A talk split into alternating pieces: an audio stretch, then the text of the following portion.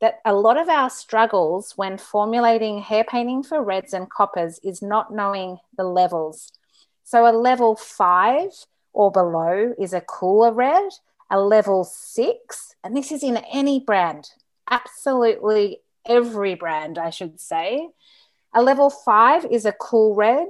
A level six is a true red. A level seven is a orange copper, a classic copper, and level eight is a gold copper. So, if there's one thing that you learn from me about hair painting for reds, I want you to get confident in the five, six, seven, eight, because when we get hot roots or banding or inconsistencies or the wrong tone for what we're aiming for, it's usually because we don't understand the leveling system. I'm just a hairstylist. How am I supposed to be a photographer, a social media manager, a receptionist, a marketing manager, and an entrepreneur as well? Welcome to the Secret Life of a Hairstylist podcast, where we shatter the term I'm just a hairstylist and help inspire you behind the chair. I'm Samantha, and I'm a hairstylist, educator, and salon owner, and I want to help inspire you with tips from how to manage your social media, to how to sell retail, to how to continue a positive mindset making you more money as a stylist. Every week, I will share my own experiences over the last 10 years, plus bring in amazing experts from all over the hair industry to share their secrets on success. So, what do you say? Are you ready to challenge yourself, get inspired, and build your dream business behind the chair? Amazing. Welcome, everybody, back to the Secret Life of a Hairstylist podcast. I am here with Kristina Russell from Australia. She's in Sydney, Australia. She is a hair colorist and educator. I'm super excited to talk with her because this is going to be a very niche, different conversation that we've had on the podcast before. And as you know, if you've listened to any of the episodes before, I'm all over the place. I love to talk about everything, every topic, cover everything within in the industry because really there are so many different hats we wear. So I really want everybody to have as much information and knowledge and education as possible. So, welcome, Kristina, to the podcast. I would love for you to start off by sharing a little bit about yourself and how you kind of got into this journey of being a hairstylist. Thank you, Samantha. I am so thrilled to be talking with you. Um, it's really exciting to be being interviewed. I myself have um, been a podcast host now for just over a year as well. So we literally are swapping hats. And it's really nice to be here sharing what I love about the industry and about my journey with your listeners. So it's really nice to um, connect with you and to be able to share some things and to meet and connect with your listeners. Hello to everybody. I've been hairdressing for close to 25 years. I left high school and got straight into doing hairdressing and have always been really passionate about education. I actually did a really long apprenticeship. I'm in Sydney, Australia, and in Australia, we do an apprenticeship, which means you are hired or you're working in a salon. As well as one day a week, you go off to college or to learn with other people, usually at the same stage as you, and then you go off and work uh, about four days a week. So that was a four year process when I first started hairdressing. And I needed more time. I didn't learn at the same speed as other people. And I also worked somewhere where they weren't able to provide more specialized training. And so after a few years of hairdressing, I aligned with Alison Shower. She was working with Vidal Sassoon himself and Annie Humphreys in Sassoons in the UK before she went over to New York and then came back to open up the first ever hair color specialist salon in Australia. So I talked and I talked and I talked and I got myself a job there. I didn't leave until I got hired and I actually needed to extend my apprenticeship to five and a half years as opposed to the standard four years. And it was because I needed more help with some technical aspects. My passion was there, I was super keen.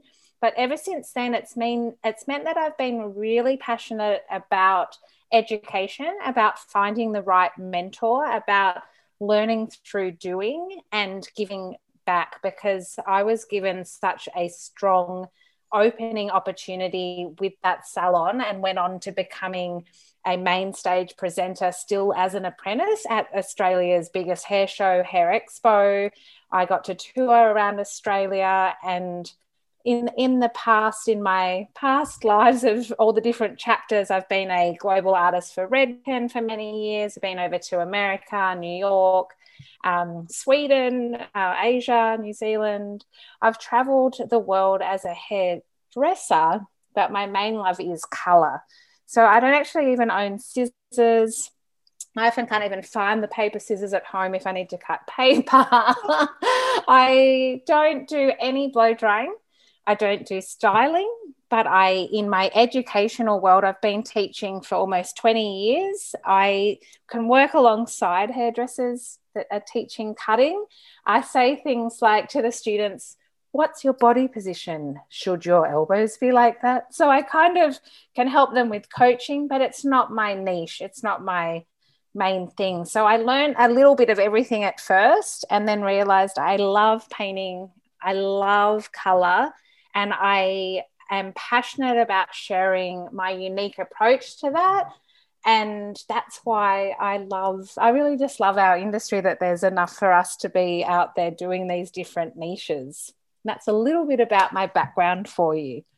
I love it. And I, I, think it's so fascinating being from halfway across the world that things are done a little bit different there. And so we we here in Manitoba, um, for the city that I'm in, uh, we have a two-year apprenticeship. So, and I feel like this conversation is going to go like in a totally different direction now because I'm very fascinated about all this.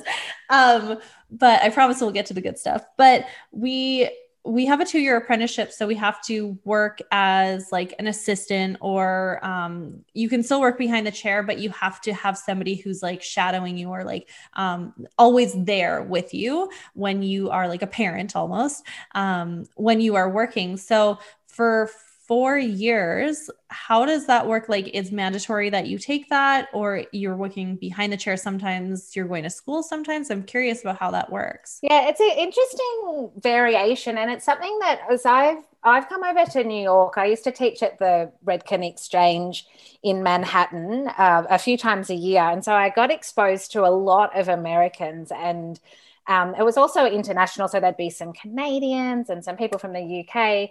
And it was a really interesting thing to learn what our government mandated training was or what the variables were. So some countries have that ongoing assessment to keep your license, and that's not something in Australia. So Australia is now condensed to three years but when I did it was four years. I think that was to adapt to a new way of how people want to get through sooner.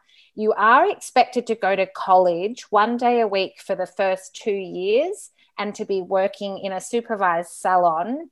Most salons also offer um, internal training. And many are now pulling away from the college system altogether. They don't want to send their apprentices or trainees there. If they have a salon owner or a person that is trained on their team to be an assessor that can assess that these people, for example, have done 20 hours of hair cutting and they get given a structure as to what that should be.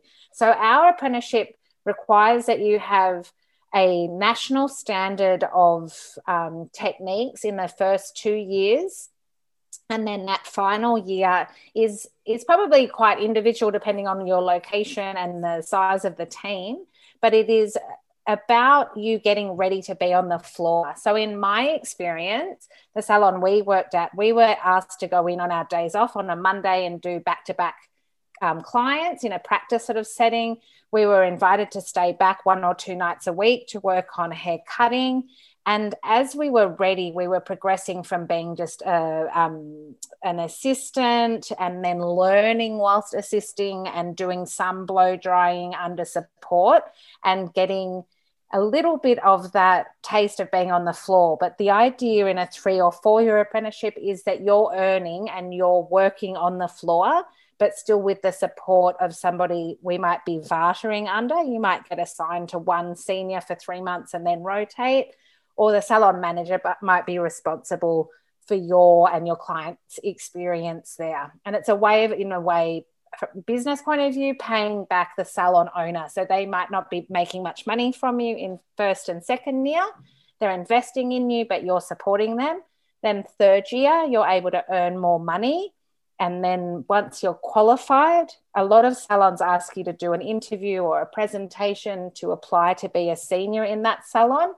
Not all salons do. So they might want you to stay with them and others might say oh look you've done your training off you go which doesn't really make sense to me but there's various ways of doing it but it's a three year um, apprenticeship in australia Okay, that's really interesting. I, I, I have not actually heard. Uh, I guess I really haven't talked to a lot of Australian hairstylists, so this is fascinating to learn. And and I think it yeah. just kind of reiterates too. Um, I was having a conversation with a newer stylist from New York, and they, I guess during COVID, they had changed some rules, and you had to apprentice with somebody for like a couple months or something, and uh, they were not happy about it, and they they didn't want to have to train under somebody and I had a full conversation with them explaining about how we have our two year apprenticeship here and you have to train under somebody for those two years that like how valuable that knowledge that you can get from working under somebody and just really, really learning from other people is because you only learn the basics in school. The reality is that's just what you learn. And when you get onto the floor and you're actually doing hair, there's so much more to know. So I think it's kind of interesting to learn it from that perspective and kind of get that that knowledge and that value from like um, what we have to go through so they can understand a little bit more of when they come into the industry. So thank you for that. Absolutely. That's okay. um, so what was kind of like uh, how did you get into the niche of working just with color and how did that kind of like transform over the years because i think it's interesting to learn for somebody who wants to get into a niche and doesn't maybe d- doesn't want to do haircuts anymore or doesn't want to do color anymore. They just want to work specifically with one thing. Um, how did you kind of work towards that niche and what were the conversations that you had with your clients to say like i'm no longer doing cuts anymore well it's a great question actually and i think that there are some salons and some larger salons um, perhaps um, let's say like Vidal Sassoons or um, Toni Guy and those sorts of global um, multinational companies that have clear pathways where you are either a technician, so that could include color, perming, straightening, and keratin or smoothing treatments.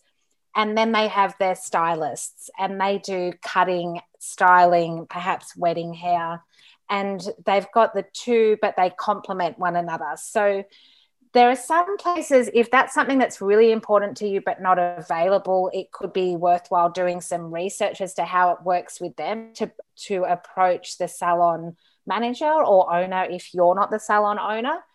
I personally was training in aspects, but I had a strength and a unique um, flair, I guess, or artistic flair for my color selection and color combinations. And a couple of senior hairdressers I worked with said, You keep making the same mistake on a bob haircut. One side, you remember they have an ear, the other side, you don't.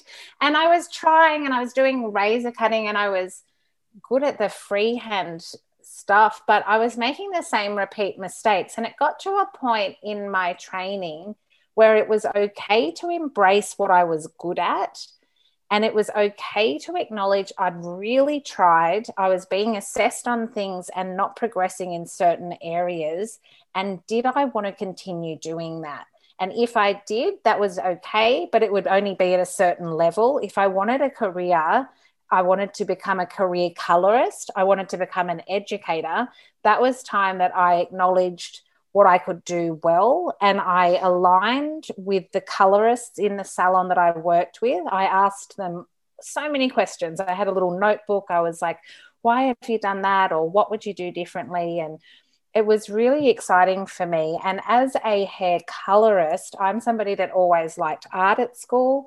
I've since, as a hairdresser, um, changed uh, many years ago. I did part time hairdressing and went off to hair, sorry, went off to art school.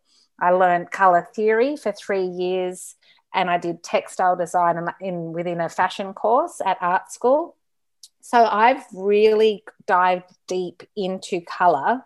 The conversations with my clients around what I was doing, the way that I first became a specialist was I I've been, you know, hairdressing for X number of years, but I've been a specialist now for the last six months because I love it and I continue to be educated in this. I'm seeing five clients a day, all of them are color, and I'm becoming rapidly experienced in that I've got full focus on it. So I would only present the positives. And then if I was passing them over to someone else, I've got um, you know Jody that I work with that loves curly hair cutting. I'm going to introduce you to Jody. Another option would be this person. So I'd give them a choice and I'd explain the positives. I wanted to make sure that some people are all rounders and that's absolutely okay as well. But I really think that I can do the more complex color corrections and the more technical colors that perhaps a stylist who dabbles in a little bit of color doesn't necessarily even want to do. And so there's a place for that in a salon team. And that's how I went about it. I, I just made sure that my clients knew that that was my passion. I absolutely loved it and I would be fully focused on them, but I didn't um, do the hair cutting and styling. One of their fears would be perhaps what what it would look like if two different people are touching them we solve that by doing co-consultation. So if there's a color and cut happening both people will talk to them both people will quote them and both people will greet them at the door or, or see them up to the front desk whatever that be at the end. So it's still a cohesive experience for them. That's amazing. I love that.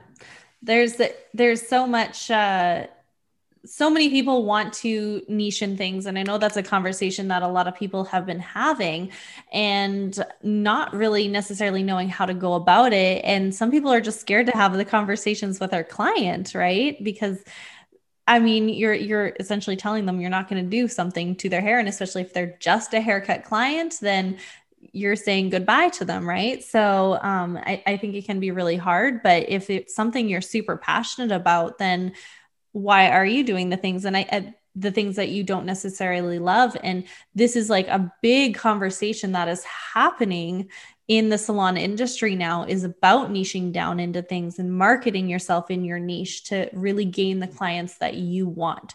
Um, so I'm glad we could kind of have that conversation because because it is something that's talked about right now. Um, but I really wanted to dive deep into reds and coppers with you. And this is kind of the the the meat of the conversation today because it is probably one of the trickiest colors to work with. And there's so much to know and um, so many things that can happen and go wrong or go right or and you might not even know why it's happening. Um, but i really wanted to have this conversation with you. And i had actually taken your webinar a couple months ago and I loved it. And I mean, I I am a color expert and I have taught color for years, but there was still so much I learned from you. I was like, I never thought of it this way. So no matter how much education you have had in this world, there's always something more to learn. And I think I really learned that with your class.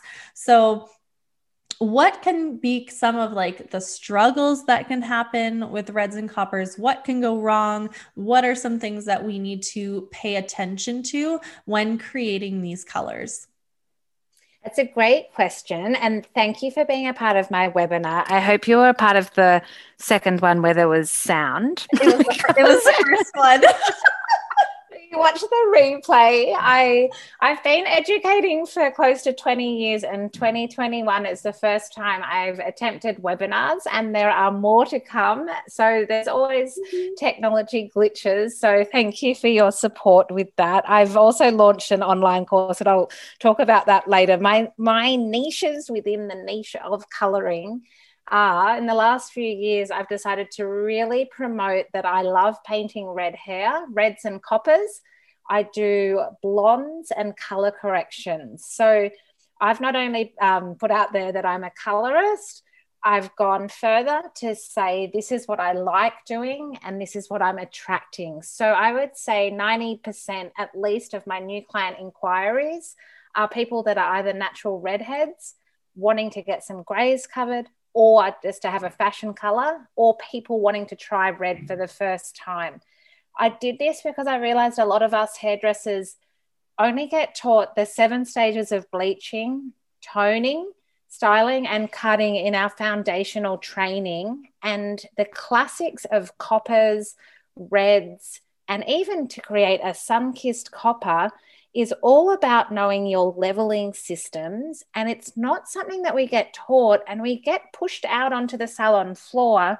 And it's through trial and error. I've made a lot of mistakes and I've come back to my foundational ideas around levelings and have really focused my education around this as well as what I attract back. So a lot of hairdressers get confused where a natural level seven is copper. And I created this. Um, this song and friends dared me to do it on a stage a few years ago at a hair show and if you've ever seen a drag show or a cabaret or done a dancing class or any form of music, you've probably heard them counting beats or counting in like a five, a six, and a seven, and an eight. And that is something that I like to encourage hairdressers to count and then to understand that a lot of our struggles when formulating hair painting for reds and coppers is not knowing the levels. So, a level five or below is a cooler red, a level six, and this is in any brand, absolutely every brand, I should say. A level five is a cool red. A level six is a true red. A level seven is a orange copper, a classic copper. And level eight is a gold copper. So, if there's one thing that you learn from me about hair painting for reds, I want you to get confident in the five, six, seven, eight, because when we get hot roots or banding or inconsistencies or the wrong tone for what we're aiming for, it's usually because we don't understand the leveling system. So, for 20 years of hair painting, I can condense it into those four numbers for you. And the difference between a level six is a reddish copper to a level seven being an orange copper is significant. So if you go back after listening to this to the salon, have a look at your color chart you'll notice that a true copper sits at a level seven. And so I've created um, an online course and doing a lot of different podcasts and in salon workshops around this. And I believe that we shouldn't blame our brands. Like it can be absolutely any brand can achieve a good red. Sure, we can have our favorites, but that is really what the struggles are is not understanding the leveling systems. I love that. I was actually going to start singing the five, six, seven, eight with you because that's what I remember from the webinar.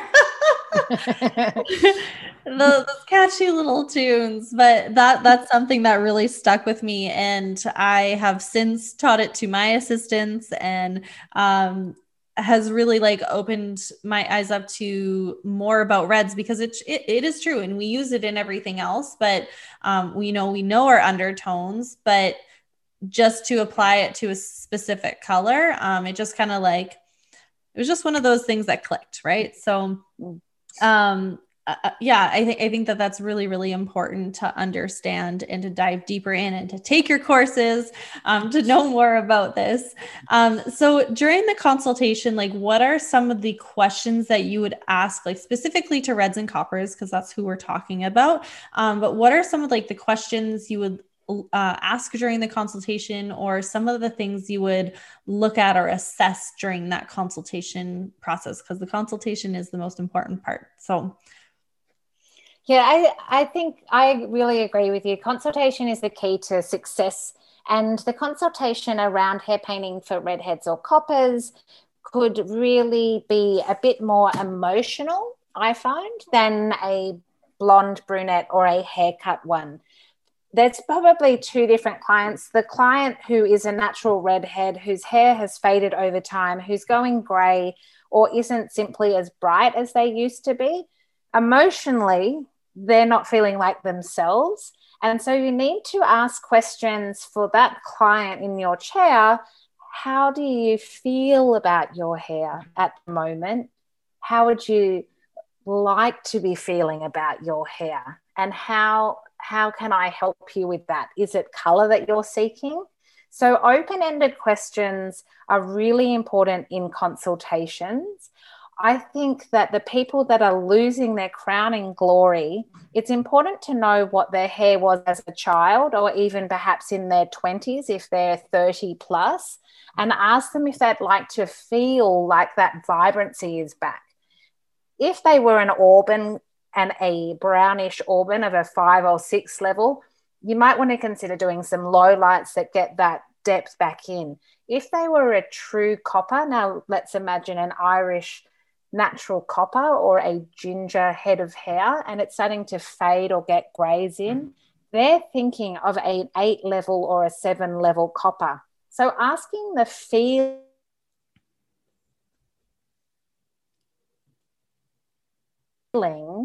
or technical responses. If you've got somebody that's wanting to try the reds or coppers for the first time, I really suggest to use images. You you need the same image in mind. And if you're going from blonde to copper, it could be more complex with fillers, with low lighting. And generally, here's a hot tip for you generally, successful reds and coppers are quite seamless and almost a solid color. Where you can go quite wrong is trying to do this zone toning that's more suited to brunettes and blondes, where you've got a level five or six on the roots going out to a seven or an eight on the ends. Either the roots will look too red or too dark, and the ends will look faded. So I think if it's a fashion color, ask for images, get their favorite image, and then share the steps needed to get there. If they're a natural redhead, emotional, ask them how they're feeling and how you can help them feel better or revive their hair. Amazing. Are there any like tools that you would use to for somebody who's like never been red in their life and they're not sure how it's going to look but you would they really want it. What are some like tools that you would use um uh or I guess yeah, visuals, tools, whatever it might be to to check to see if they are going to look good as a redhead? That's a really great question. And I think looking at people's eye color, skin tone, complexion, on their suitability. So, whether they're going to suit these different tones, that can also help with these images. Try to find inspiration images, whether it's on Pinterest or on your own salon Instagram or take some off my Instagram at Color Kristina. Check the eye color and check your client's eye color to see, first of all, if it's suitable. And like all new colors, there are temporary, there are semi permanent, and there are longer, high commitment, permanent options. To be to be a little bit timid or color shy is totally okay. There are semi permanents for that. There are even color conditioners that only stain the hair for three or four washes. Remembering though with reds, if somebody's dream color is copper, it has to be a level seven or at least lifted to an eight. So you you can't give a temporary copper to a dark brunette, but you could do a little bit of sun kissed highlighting for them and suggest warmth. Or you could perhaps have a wig or some clip on hair pieces and different things that are a bit of a fun prop that people might like to try or have some colored fabric held against them or, or different props like that. But I think really learning what the suitability is like. Um, I've got a, in my ebook, I've got a couple of pages around that as well. So I'll make sure I share that with you, um, with you for the link. It's on my website. And in general, if a client has dual colored eyes, which can be sort of a bit like a gemstone, so the emerald or sapphire, they can suit quite bright colors. People with brown or hazel eyes are more the earthy tones, so cinnamon, brownish auburns, chestnuts, and people with blue eyes can really pop with orange hair or orange based color, but they also look great with the pinkish coppers and pink mahoganies.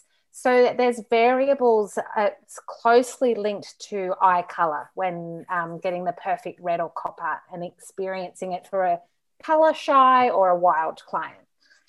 I love that tip. I think that is so important because we can ask all the questions we want, but there's so many tools at our disposable uh, uh at our disposal to use, not dispose it, but at our disposal to use and utilize so that we can make sure that these colors are working for them. And that goes for any color, not just reds and coppers. Like look at their eyes, put up a color by their face or something just to show or to see what color would suit them best because I think even I think a big one was when that silver trend was really, really big and everybody wanted to be silver. And it was like half the people did not actually suit silver, it just washed their face out. So, really making sure that these colors are suitable to that person will really, really make a difference.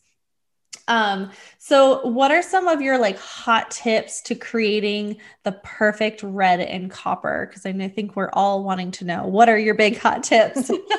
Certainly. And I think I think that silver gray moment that was happening a few years ago could have been a pivotal pivotal moment for me to make sure that I didn't have to do another one of those because I didn't like them and I was working somewhere where there was a lot of balayage happening and still is, and that's happening in the industry. And I needed to share that I wanted to be doing something different. So I needed to communicate that to my clients, to the people making the bookings, to people on social media. And I purposely stopped showing any photos of grey hair, whether I could do it or not. I didn't want that in my chair anymore. And there are other people that do and they love pushing the head of that silvery color and they have the setup for it. So, my hot tips to creating the perfect red and copper really does go back to knowing your leveling system. And a hot tip around copper is the universal color principle is copper lives at a level seven. Orange copper lives at a level seven. Generally speaking, I always mix a 30 vol peroxide or 9% developer, whatever you call it in your salon, and seven level copper and a 9% to lift the roots and to brighten their hair will usually give you a true seven level copper. The reason being is if you just do a 10 vol or a 20 vol or 6, 6% or 3%, you're either doing tone on tone, you're depositing, or you're just lifting a little bit. But when you grab for a 30 vol or a 9% developer, you're going two to three shades lighter and you're enhancing your undertone and adding in copper. So we need to think about our undertones. We need to think about are we enhancing or counteracting? And usually, when hair painting for reds and coppers, we're enhancing. So this is a trick for copper. Always grab seven level copper. And if you're working on a level five to seven natural base, always use 30 vol. If you're doing it darker, so a level one to three, first of all, consider would copper even suit this person? But perhaps you would need to do some pre-lightening with a decolorizer only if you're a very light blonde and you're going darker to a seven level copper would I consider using 20 vol on the roots. And I still wouldn't use 10 vol to deposit. You always want to use something that will blow the pigment a little bit and expose warmth. Now, the perfect red, red if it's cool, so the cooler blue based or violet bases you can apply those with 10 vol or deposit only type solutions, semi or permanent, because you don't need to expose as much of the undertone. So the perfect red can sit on a lower scale, a, a darker scale. And sometimes, if they're not quite bright enough, this is a hot tip for any of these processes. We need to consider that hair painting with reds is in fact most likely to be a double process color. It's very rare to get it in one go. We so often only think that blondes require toning. Our red haired clients do too. So, your first application is to set up the canvas, set up the base, whether it's a tint or highlighting. And your second one is to boost the tone. So, that could be a direct dye mix, it could be a semi permanent color. So, the hot tips are around you know your levels. The second one would be um, knowing the tones as well. So, are you wanting the undertones to be cooler or warmer? And the third hot tip is that it's often a double process to get a gorgeous red or copper. I love it. I wish uh, our our salon or our city is shut down right now, so we can't do hair right now. But talking about all this hair color, I really want to do hair. I want to create some reds now.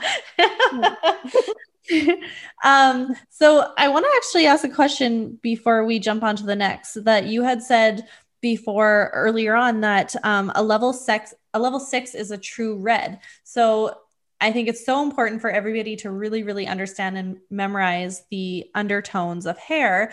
Now, so at a level six, the background is orange red, right? Mm-hmm. And at a level five, it's red. So why would it be true red at a level six versus a level five? Excellent question. I think that when we are talking about the undertone and the lifting and where the undertones are when lightening is a different answer to what when we're looking at an image and formulating something. So to look at a head of hair that is a level six, it is a red based copper.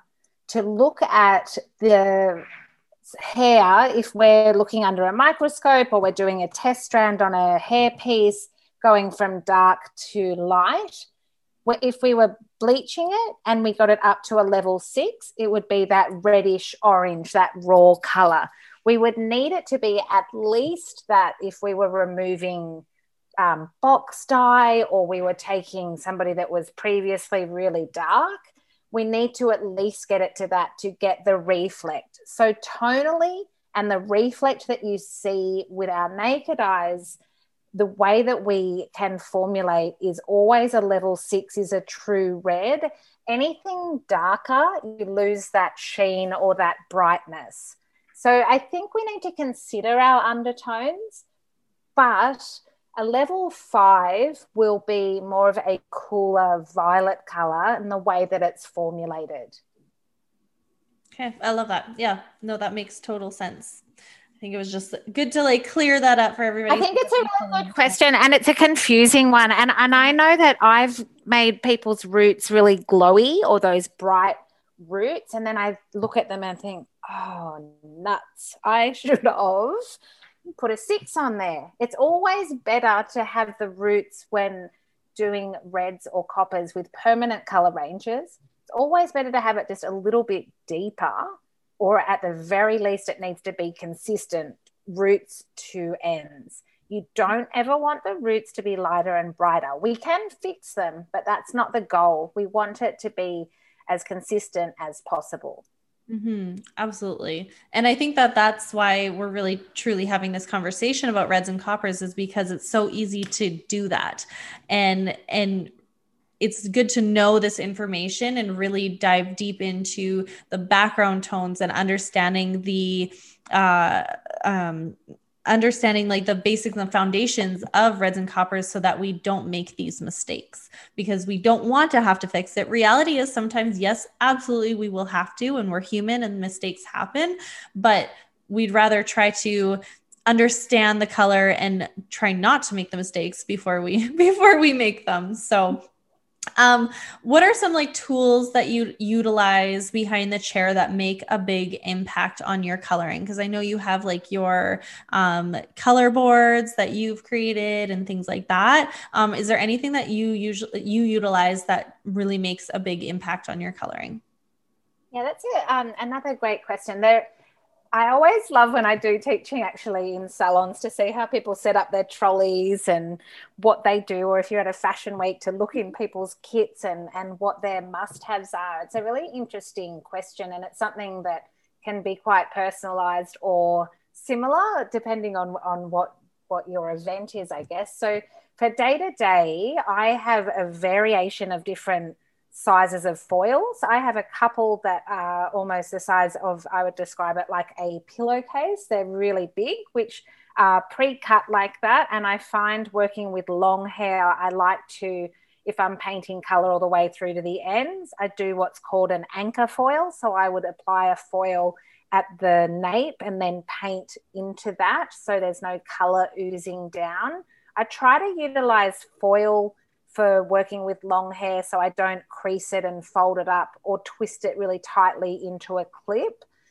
In saying that, I do have all my favorite clips that are always pristine laid out. I love YS Park clips. I find that they hold on to very small sections of hair as well as really wide sections. And I tend to use metal ended tail combs for all of my sectioning.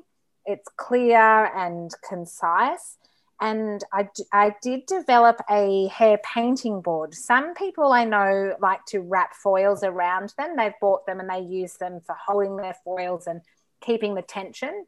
I, I personally use my hands for holding my foils and I use my hand as a as a board. But where my strengths aren't is freehand work and getting even distribution on the hair strand. So I developed this, it's a Perspex board, it's glittery, and I've got several different colors. You can get it in my online shop on my website.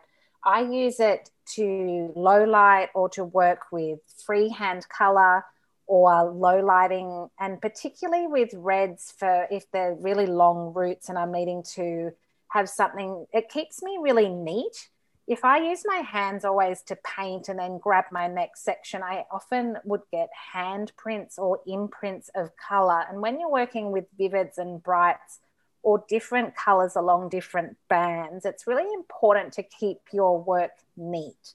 So, using a board for certain parts of the head or different um, reverse techniques of painting in brights, I've found has worked really well. You can easily just wipe it or wash over it um, and yeah, those are those are really the main things that that I use for success. One thing that I do like, and I think it's important if you're doing any global color, is painting an oil or like a protection oil around your client's hairline.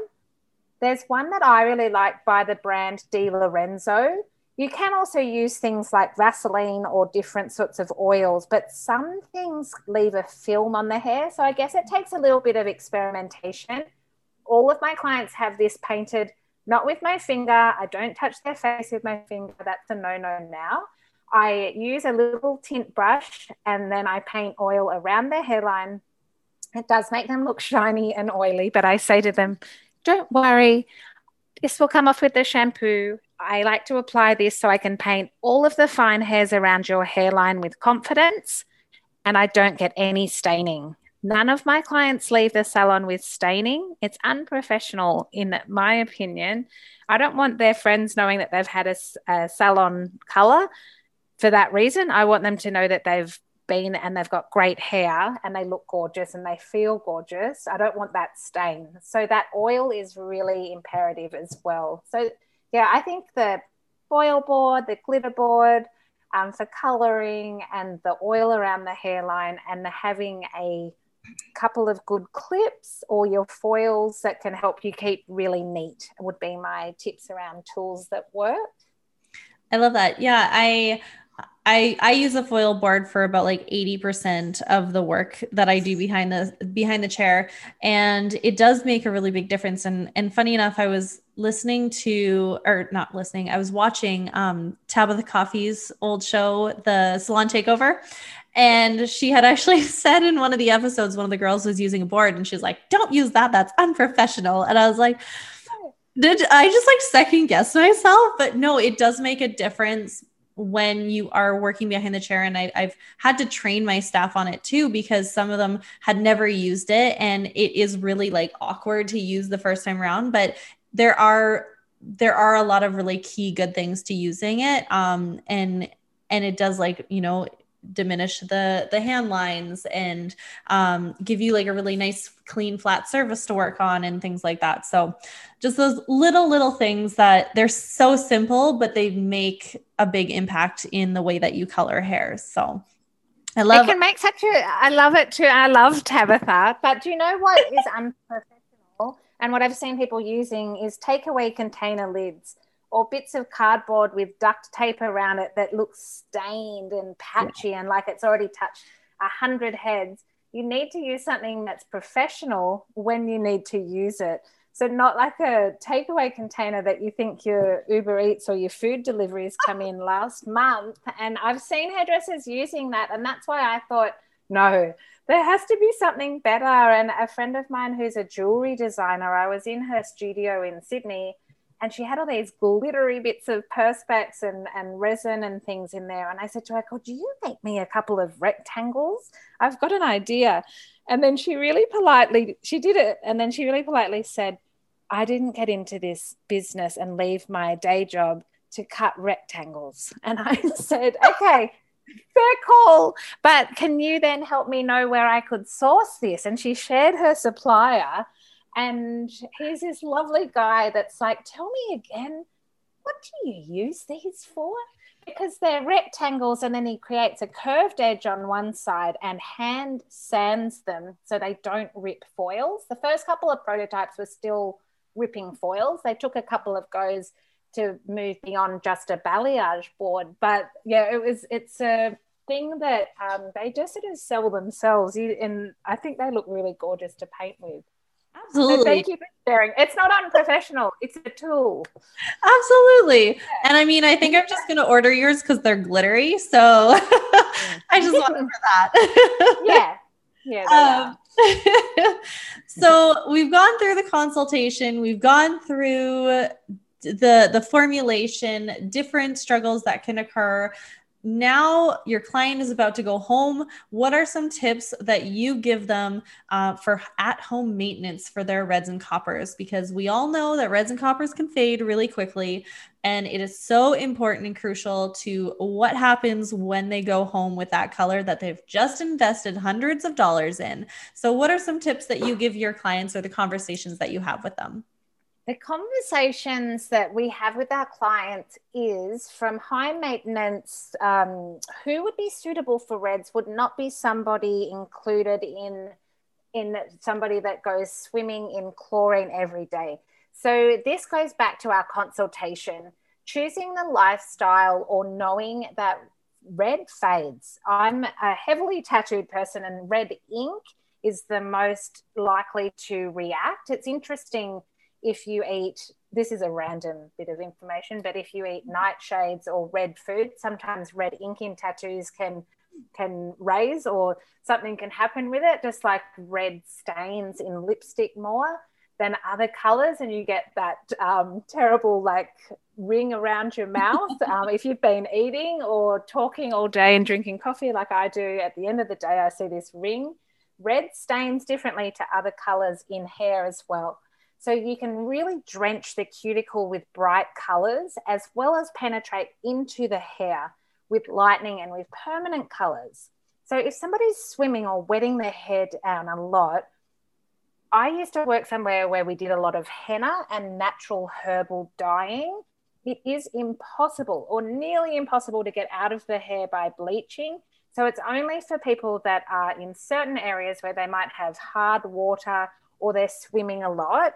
And it's highly unlikely that many people listening to this would, would need to know that. But henna is a solution for people that have um, that their hair is always getting wet. But let's talk more about if you had a vivid dye or what's a direct dye, and you have that as your chosen brightest of bright reds. The tips for home maintenance is to wash it as infrequently as possible. This might be once a week and using cold water. Sounds harsh? Well, that's what they need to do. But for our more classic, like coppers, reds, and mahoganies, they just like a brunette, you would ask them to use color care or anti fade protection shampoos and conditioners. I like to also offer them a third product that is a color toning conditioner. Some brands have pre mixed ones, they are fantastic. And some brands out there have a conditioner base that's like a white or a creamy color. And then you get the direct dyes and custom mix those in. Both are great. And for redheads, I would suggest they need to, if they are washing their hair, say two to three times a week, they would use that color conditioner once a week. If they are daily washers, I would ask them to use it every second or third day. So they need to be sun wary, you know, wearing hats and using a color toning treatment.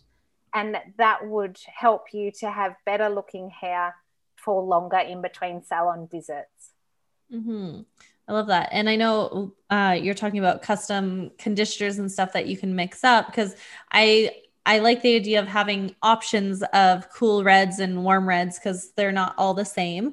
Um, but we have Evo in our salon, which I know is a an Australian brand, and we love their colors for being able to create those custom conditioners for at home. So I highly suggest anybody look into those that color line because if you're doing like those fun fashion colors, it's a great um, great line to be able to utilize for at home maintenance. But um, yeah. we use that as well. We use that same range. It's Australian. Um, I use it in the salon for refreshers for clients. I can custom mix them toning treatments in the salon. I teach them how to use it. I let them have the experience. I apply it more like a semi permanent with a bowl and brush for higher impact, but I teach them how to do that at home as well. So Evo is a great brand for that. Mm-hmm, I absolutely. It. I love it. Awesome. Well, this was a great conversation. I loved being able to learn, and I feel like I've learned so much. I'm going to listen to this episode about three times just to get some more. Yeah. and perfect timing because I think my cat just woke up and is ready oh. for bedtime supper. But um, so where can people find you what um, and what do you have going on for the rest of 2021 that people can find out more about? Great, great question. And I, I was just looking around before and wondering, are my cats awake? I um, we've got that in common. So you can find me on Instagram, and I am sharing formulas there. I talk to both my clients and hairdressers. I've got a couple of Instagram accounts, but the main one is Color Kristina. Now I spell it differently, so I spell it the Australian way. So it's Color C O L O U R. That's Kristina. Kristina with a K. So it's color and then Kristina, all as one word with a K. So come and find me there. Or if this has sparked interest and you want to learn more, I've created a free ebook which is called The Ultimate Guide to Hair Painting Reds, and it's available on my website. So that is on Kristina Russell com.au. There's a few free resources there and a podcast blog as well that you can check out. Um, if you're wanting to learn a bit more about my podcast or have a listen, it's Color Kristina Talks podcast. And you can find me on Instagram. I almost live there, but some days I do take a break. So don't be put off, but please send me a DM. If it takes me a day or two to get back to you, I personally answer all of them I don't outsource that. So I do my own posting and scheduling and engaging, you will reach me. So I've got an online course um, on hair painting for redheads, which comes with a coaching program as well as a private Facebook community. And I've currently got my founding members going through the first intake, and we're fine tuning it and creating some by demand um, advanced modules. So I'm getting their feedback. The doors will be reopening in a couple of months, and the best way to find out about that is to either sign up for the ebook or follow my activities as I'll make announcements on Instagram. Amazing. Thank you so much for being here and spending this time with me at uh, 10 o'clock at night on our time. oh, no. no, I truly appreciate it. This is really, really valuable. And do you have any last final thoughts to share with the audience? Um, Well, sweet dreams to you. And, and I just wanted to say thank you so much, Samantha, for having me on your podcast. You are doing great things. You're helping salon owners out there, and it's a privilege to be able to speak with you and your listeners. It's so nice to be on the opposite parts of the world, yet connecting. A final thought would be to dare to be yourself and to remember to have fun painting hair. And we are in the business of making people be happy and smile. So I think it's okay to find your niche and really strive for it. Have uncomfortable conversations if you're in a salon that it's totally new. Show them why it could be great and just give it a try. You can only try and just be yourself. I love it. Thank you so much. Thank you. Thank you so much to everybody for listening to this week's episode of The Secret Life of a Hairstylist. If you enjoyed this episode, please leave a five star review and share it with your friends so we can keep this podcast going, keeping everybody inspired, and sharing amazing industry experts and their amazing knowledge. And don't forget to take a look at more amazing resources on the blog samanthalacoste.com, where you can find more industry tips, resources, and education. So, thanks so much. Have a great rest of the day. We will see you next week. And don't forget, if you set your mind to it, you can do anything.